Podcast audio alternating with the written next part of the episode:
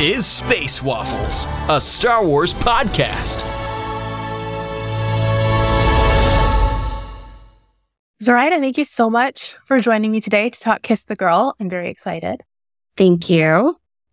So, you and I met through Star Wars, and I feel like we hear this question a lot with Star Wars. So I'm going to move it over to The Little Mermaid. Tell me your Little Mermaid story.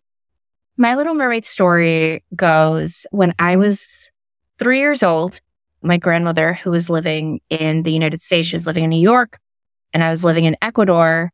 She sent over VHS for my birthday, and I watched it. And then I rewatched it back when you had to like wait to rewind the entire VHS and like the impatience that a three year old has when you're like, I just want to hear those songs again. And I used to tell people that's how I learned how to speak English because by the time I went to preschool, by the time I went to kindergarten, I like, I picked up the language very easily, which is, it's my own mythology. I don't know if that's actually true, but it's what I tell people. Um, Listen, it can't just, hurt. Yeah. And it's just always been one of my favorite stories. When I realized as a teenager that it was based on the Hans Christian Andersen, I looked at the original one and I was like, this is depressing. Thank you, Disney, for the Disney treatment. But yeah, I just, I guess it started a lifelong obsession with all things for people and mermaids. So let's talk Kiss the Girl, which is a romance novel modernization adaptation of the Disney version. Yes. So, yeah. So there's like a certain structure in place, a concept, but beyond getting that inspiration from the Disney film, did you bring any kind of other inspirations into writing it? I did. There are a lot of ways that you could go with a Little Mermaid adaptation, right? Are you going to go the nautical route, or she could be a hotelier heiress, right? Or like a cruise, like her dad could own like the biggest cruise line in the world, or whatever. There are many different entry points into a contemporary retelling. And I should say that this series, the meant to be series, is a collection of standalones. So you don't have to read them in order. Mine is the third one. The first two are Cinderella and Beauty and the Beast retellings. And so it's just contemporary, millennial, zillennial, I'm not really sure, young women finding their strengths and their loves. And at the heart of it is a romance. So I went the musical route because I love a musical. I'm trash for a musical and spectacle. And I grew up in the early aughts that, you know, that the crook of the 90s and the 2000s. And for me, it was the Spice Girls and Britney Spears. And I grew up mostly with Latin media. We didn't really watch, I didn't like the only things I watched that were English TV were whatever was on PBS or, you know, WB11. It's free because we didn't always have cable. But so like, but the Spanish language televisions were always on. And so Shakira and all the Latin bands, the bands from Latin America, the RBD. And so all these groups, Selena, right? And so all of those stars really went into shaping the idea of, okay, what does like this family of musicians look like? So that's really where I brought in the inspiration. And of course, she is Ariel in my book is she's Latina and so is Eric. So the this is probably like just on a sillier note because all of these different pop stars influenced you as a whole with the Siren Seven. Are each of them like based on one pop star in particular, or was it just a vibe all around?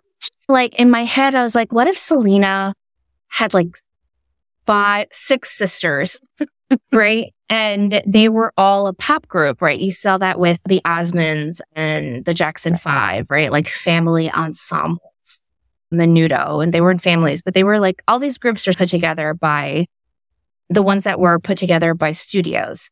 They were just these massive ensembles. So I didn't think of them as individual pop stars. I thought of them like just a, a composition of like what a what if question. Like, what if Selena had sisters and they were all in a group, right? Because she did play, Selena did play with her brother and sister, but like, what if there were six of them instead of just three? So when it comes to adapting a story this well known, how do you decide which parts to keep and then which parts to really rework? The way that generally IP works with Disney is you turn in your outline and they approve it. And then you write it. There were key scenes that I was like, I need to have this in here. And on some level, it is very true to the beats of the original Disney The Little Mermaid, but I wanted to add things that weren't there that gave us a little bit more room for Ariel and Eric to actually fall in love. I love insta love. I, you know, as a romance writer, I love all the tropes. Before we got on this call, I told you I was very easy to please as a fan. and so there were the things that I wanted to keep. I wanted to keep the kiss the girl moment where I figured out a way to, it, it looked a little different in the first draft, um, which I'll tell you in a second. And I wanted to keep the moment where she blows up with her father and she fights with her father. So those are, those are really important. And it gets an approval from Disney, but they also say like, we would like this reference. And we, so they also encourage you. I know some people don't like too many Easter eggs. This is Disney's, an adaptation of Disney's The Little Mermaid. So that's what you're going to get. Like you're going to get 70 million Easter eggs. And I transformed every character of the movie into the book, which I love in its own way. Even Chef Louis. I just like some of them were like some of them they share a name. So I'm like, okay, that's who this is. But then for some of them, it only clicked a couple chapters later and I was like, oh, so then that's what kind of got me like, how do you know like which things you want to? So what did the original kiss the girl moment look like? It was, it was basically in a pool with floaties. And so it goes pretty much the same way. But then we were like, okay, we really want a boat scene. And so I thought about it and I really like what I came up with. So I hope that when people read it, they're like, yeah, this is a good moment. This is like the kiss the girl moment as that was really fun to, to add in a later stage of the book that wasn't originally in my first outline. Cause as is, like as it is in the book now, it has that scale that the musical number mm-hmm. does. Yeah. Now it has a scale. Yeah. I guess we'll leave it there. I don't want to spoil it, but so you, so we were talking before we started about the new movie, which had a surprising parallel, I think, with this that I only noticed like after I saw the movie. But first things first, what did you think of the new movie? Oh my God. I cried the instant the credits, oh, like not the credits, the title card started. I was in New Orleans a couple weeks ago with some of my friends celebrating one of my best friend's birthday. And so it was like on the day of her birthday. And we went to a movie theater. We got, like, I got a, that drink, the Pimm's cup. I was like, got some Pimm's cup, a bucket of popcorn, and there were just like the, we were probably some of the oldest people in the theater because there were a lot of like little kid birthdays too. It was a lot of, oh my God, that's so cool. And so it was beautiful. Halle Bailey's voice is incredible. It is, it's, it's such a, there, it feels like such a difficult song to sing. I was pleasantly surprised at Prince Eric because when I first saw the casting, I was just like, really? Like, he really was like he he bodied Prince Eric in a really wonderful, surprising way. And I love a Disney himbo, so he completely won me over because I was the same. I was like skeptical. Mm-hmm. He definitely won me over. So the interesting parallel that I noticed, which obviously I don't think intentional, was that Ariel and Eric have time in Kiss the Girl. They have more than three days and they have time to like bond over music, like over a shared interest. So can you speak to bringing that out? Cause they don't really have that in the cartoon. Like they're shared interest yeah. like each other. Yeah. The shared, obviously, of course, like you have that hour and 30 minute, like that 90 minute yeah. countdown in most ro- romantic movies. And so that the thing that anchors them together is this idea of it's instant attraction, but there's also a curiosity there because in my book, they spend one of those like whirlwind talking until 4 a.m. days or nights. And I, I think that had to be, it had to be the case because they needed to, before, before the deal was struck with the father, Daddy Delmar, as I've been calling him, So before that deal and before her deal with the Ursula figure, whose name is Odelia Garcia.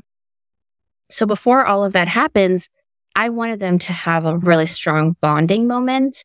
And that had to be through this sort of like both of them are seeking something. He's obviously a dreamer and wants to write the perfect love song because he wants to find the perfect love. And she wants to find her voice and, but doesn't have the room to do that. And so they almost like their first interaction is this liminal space that only like a rooftop bar in New York can give them. And so I, I just thought like, what are the, what are some fun romantic New York things that we could do? And those were, I used to work in, in, in nightclubs for about a decade before I decided to take a chance and quit my job and write full time. But that was like six years into my career already. I quit and I was like, all right, I'm done with the nightlife and wait and like going home at 5 a.m. So I felt like uh, writing those scenes, it was almost like triggering. Like I was like, oh my God, there's always this character and this. Per-. And so it, it, if it feels real, it's because, because they were. Like so building on that then with, with Eric, he doesn't have much of a POV in the cartoon. So what was it like taking this point of viewless character, essentially and giving him all of this history and this motivation and kind of these dreams and goals? Yeah, I think, I feel like Eric, if he had been given, he expresses that he wants something. He wants to feel love that like hits him. It feels like light, like he's struck by lightning. So he's very much, he very much vocalizes that in the movie, but then it happens for him right away, but we don't know more about him, even though he's, to me, he's like the most personable of the Disney princes of that time period, except for the Beast. But we don't meet him as a prince, we meet him as Beast. But it's like Philip Who, the charming Who. It's uh, for me, it's always been Prince Eric, like always and forever. And, and so giving him a point of view, I've written a lot of romance novels. And so I'm used to going, doing the dual point of view. And of course, like men in fiction, I feel like romance novels are its own subgenre of fantasy, which is not to yeah. insult the, the male population, but there's definitely like something to, to men written by women in romance novels that just feels different than than anything else, even though you never want to make a broad stroke judgment. And so writing his POV, it's really it's like, doesn't matter if this character is real. It's like, it matters what he needs to have and his backstory and his personality that complements what Ariel also needs. And so the two of them, to me, it's important that like the love interest, which is something that I also think about, thought about something writing like convergence for Star Wars, for the High Republic, right? Like, what does this couple actually bring to each other? And so that's really how I ground my heroes because they have to be heroes. They have to be heroic in, in their actions and their words. And, and so having hit him, giving him a POV chapters was very important. And then for Ariel, she does feel very much like the Ariel we know and love, like a mm-hmm. hundred percent she's got like her own, she's got her own quality to her. So what would you say is it that sets your Ariel apart and makes her own Ariel? So I think Ariel has to have a lot of qualities like she's brave, she's curious, she's a dreamer. But I also think that I wanted her, and she's also stubborn, right? Mm-hmm. She's stubborn enough to fight with her dad and to have her secret hoarder cave. But at the same time, like it's, it takes so much to leave your family and the world behind. So for me, that's a very easy metaphor as somebody who's an immigrant, whose mother is an immigrant, or you leave everything behind for the possibility of a different life or another life or something. And so I, I think that my Ariel has all of those same qualities. It just means something different because of her real life background right? As opposed to being a mermaid, she comes from an immigrant Ecuadorian family. Mm. And so the, the symbolism, it stops being symbolism and it becomes something that's a little bit more literal when it comes to that in between, in between world feeling of like coming from a place and being in another place. So pivoting to Star Wars for a second, because We have to we talk- have to. We have to Yeah. talk convergence. Yeah, we yeah. have to. Ask, ask, yeah, So- yes. I feel like this is a long time coming because I didn't get to see you at celebration. We just honestly, I feel like we keep missing each other, but Mhm. we are here now. Convergence was good. Thank So you mentioned like these couples at the heart of it. And it is two couples for me, even, yeah, no, it's even if only one of them made it to the end of the I think- series. yeah. Don't get mad at me, LFL. But yeah, to me, it's two couples. Yeah. Okay. Yes. So we get it. We're seeing eye to eye on this. So if I didn't know that you wrote romance already, reading Convergence, I'd be like, I need to see what else she's written because 100% this woman writes romance. So what is it about writing romance and maybe a story that doesn't necessarily call for it that appeals to you so much? I think, yeah, and like, I feel like this is going to be sound so twee, but like, I think that romance just makes a lot of stories better. And this is not to say that a story needs romance. Like, I know that there are lots of kinds of, of love stories and different types of love and the way that f- people feel express love or show love. And it doesn't always have to be physical. And, but for me, like, I'm specifically talking about romantic love in the stories that I write. And I think I gravitate to these stories and to want to tell these stories because I spent so much of my early time as a writer avoiding it just because I came from an undergrad. I never finished like my undergrad because I dropped out so I could write a novel, which did get published. So Well, there we go. It worked out. I got in trouble for like writing a book at the back of my one of my classes because my my clickety clack was so loud, and my teacher like reprimanded me, and I was like, oh, like I should, I, sh- I feel the inspiration, so whatever. But that's all to say, I, I think that it is a, to me, it's a really wonderful exploration of like what people want and what they're willing to do in order to get it, right? Like romance in itself is a transformation of every character. And you can have transformations without romance. There are plenty of stories like that. But specifically in romance, you're taking two people who it's not that they're missing something, it's that they're missing each other, right? Like, and they become stronger when they're together, not because like, like I'm incomplete, right? They're, they become complete and then they're better because they have found somebody who makes them better as well.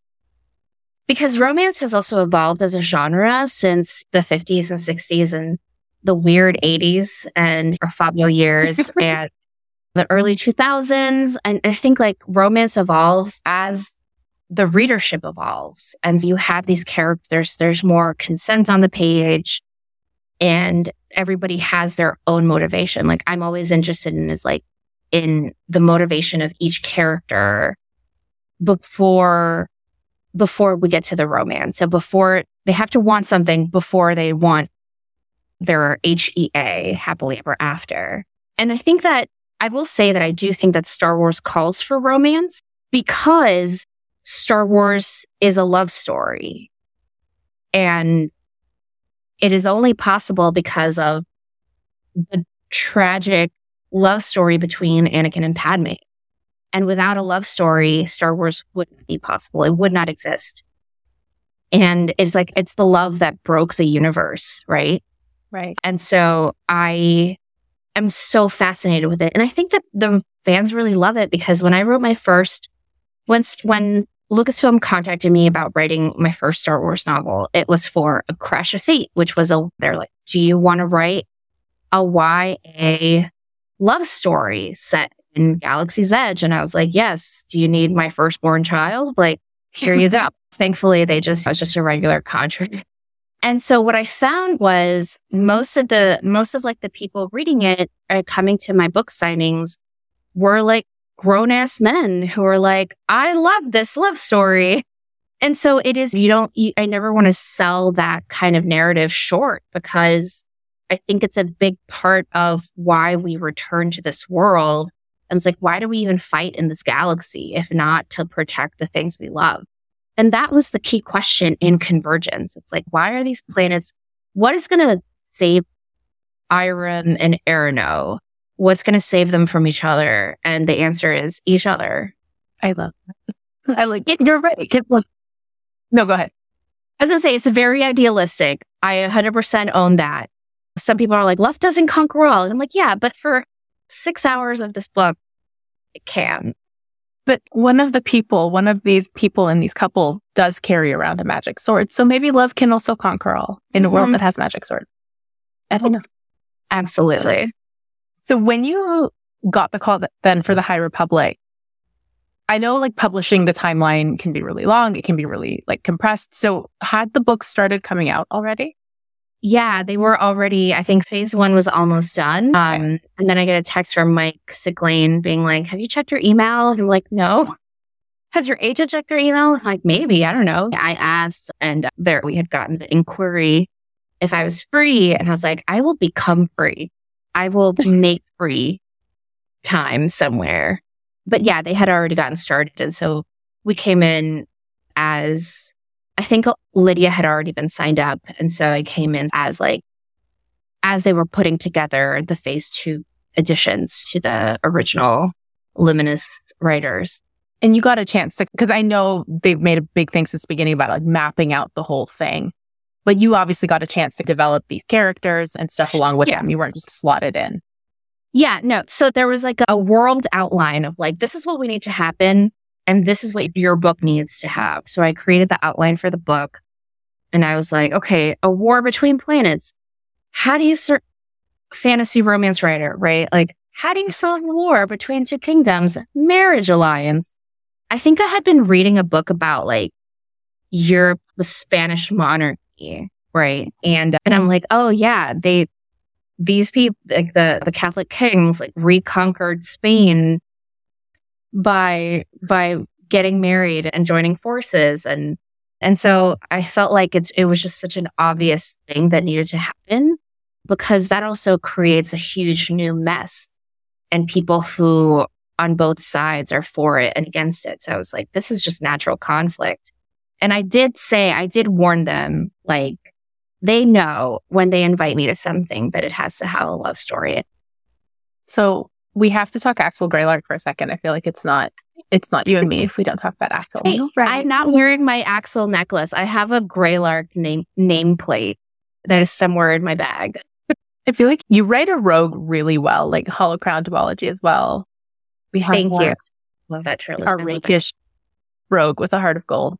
What's the inspiration writing a character like that? Why do you like damaged men? I don't know. I can fix him. I think This is me you're talking to. I'm in the same place. Like, I think that I'm really attracted to that archetype because some of my favorite archetypes are very serious women who are like a little bit tough. Like they have a chip on their shoulder. They're a little jaded.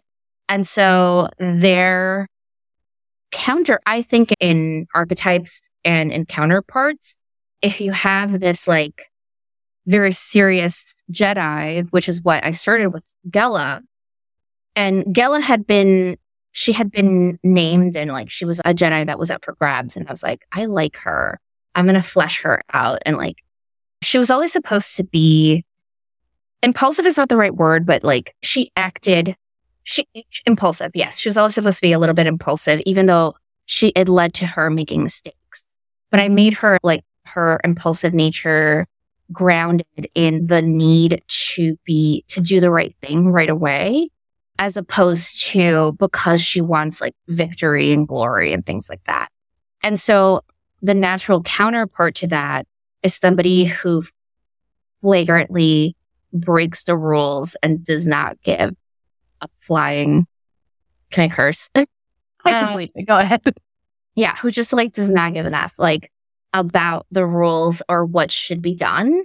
And so I was like, here you go. Axel's name was something, his original name was something like, it was too Lord of the Ringsy.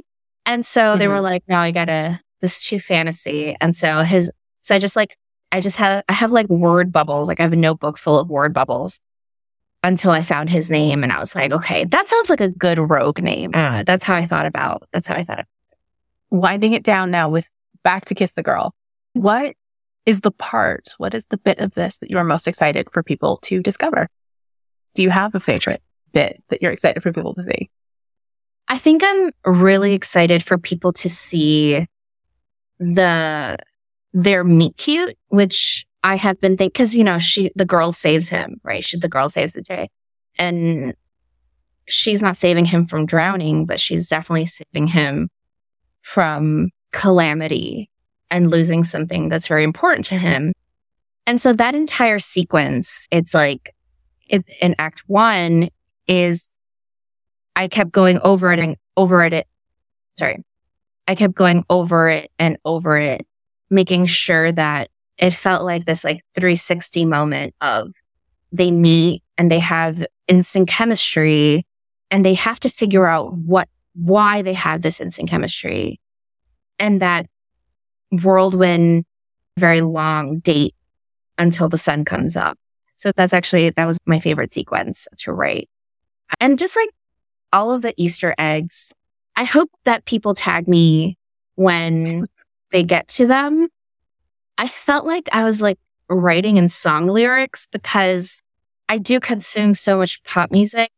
I have consumed so much pop music in my life that I feel like everything's like a pop song somehow. And I was, I was, I wasn't watching Daisy Jones and the Six when I was writing this, but because it hadn't come out yet. But when I watched Daisy Jones, I was like, oh man, it would be so cool if Disney made this and like wrote all my songs, which they did to, to Taylor Jenkins Reid and Daisy Jones. Like they took some of like the lines that she had written in the book and they were song titles in, in the show.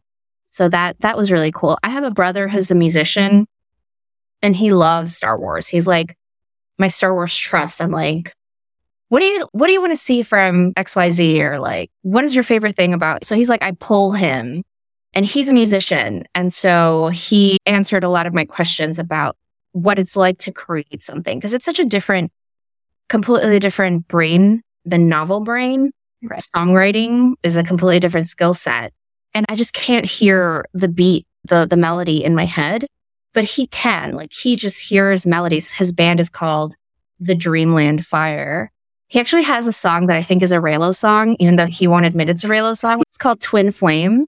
I'll link that below. Yeah. Reylo listening. And he loves Ridley. Like Rey is his favorite. Taking a lot from that is just putting that into the book. It's a different kind of way to be creative. And that was like the challenge. So I hope that like when people read my song titles, they're like, that could be a song because they were really fun to, to name. I just like I know this in my heart that if Siren Seven was a real thing, when I was growing up, that would have been that would have been it. I would have been upset. Oh my god! Did you have a favorite Spice Girl? Okay, so I really like Baby Spice, but everybody told me I had to be Scary Spice because I had curly hair, and I'm like, do we want to examine where this idea came from? But uh, yeah. But I'm like, Baby Spice, I just vibed with the most. I don't. Yeah, Baby Spice was adorable. I love. I was Ginger Spice, and this past Comic Con, Comic Con 2022 is with Kevin Scott, George Mann, and Kristin Baver. And we were hanging out after a very long Comic Con day. And somehow we got to talking about the Spice Girls. And I was like, yeah, I'm, I was like, cause I, I think I was trying to connect to British culture. Yeah, sure. Sorry, just kidding. Please don't drag me. And I think I said something like, which Spice Girl are you? And I think we decided George was baby and me, Kevin, and Kristin were ginger spice. I love that. I like that. I feel like, I feel like now at like a future celebration, there needs to be like a Jedi Spice Girl mashup cosplay. Oh my God. I would love that. I should figure out who the other High Republic authors, who their Spice Girl is. It's fine. We yeah. can sort them. We can sort to into Spice, their Spice Girl category. So that's just really fun. so what is next for you? You've got Kiss the Girl and what else? I have Kiss the Girl. Also, oh wait, I will say there's like a Star Wars reference in this book and it's not super overt, but it's like a line in one of the interstitials. So I hope people find that one. I'm deeply uh, ashamed because I think I missed it. It's just like, yeah, it's like a gossip column headline. What was, what's next? The thing that's next, I'm working on my next adult novel. It's called, oh man, I'm to get the title wrong because we keep changing it. It's The Fall of Rebel Angels. Ooh. And it's about a fallen angel who's part of Lucifer's rebellion and his punishment for their failed rebellion is to fall for eternity for thousands and thousands of years. So he's been falling for like four or 5,000 years. And every hundred years he lands on earth and he has a week to find his wings and his punishment stops, but he always fails. And now it's like 2019 or circa now. And he lands, he's, he gets sucked out of that cycle early.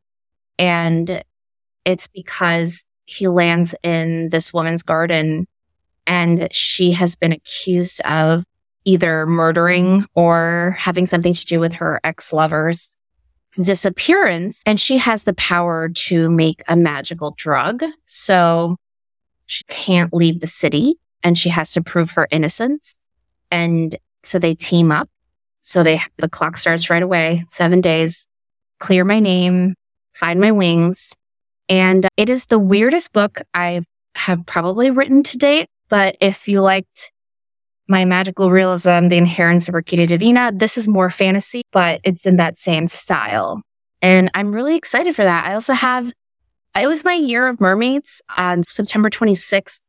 I have an anthology called Mermaids Never Drown, which is the second book in a series of anthologies. The first one was Vampires Never Get Old. And so the second one, Mermaids Never Drown, comes out then. We have a, just a lot of YA authors writing mermaid stories. So it's really fun collection. And I really love anthologies because you get a snippet of everyone's writing. Yeah. So that's, I mean, I'm writing a million things and then the next High Republic thing. So if everybody wants to keep up with you, where can they find you if they don't follow? Preferably on Instagram at Zoraida Solo. And my website is zoraidacordova.com. Those are really my two places. I have a PO box. I know people have like stickers and things that they're always like, where can I send this? So there's a PO box on my website where you can send things like that. This is just me shamelessly asking for swag and gifts, but it's fine. Mm-hmm. And then hopefully I'll see people at conventions next year. Nothing is concrete. I'm already like, let me come. Let me go to the, let me go to these events. All right. Awesome. Thank you so much. This was fun for me. I hope it was fun for you. Yeah.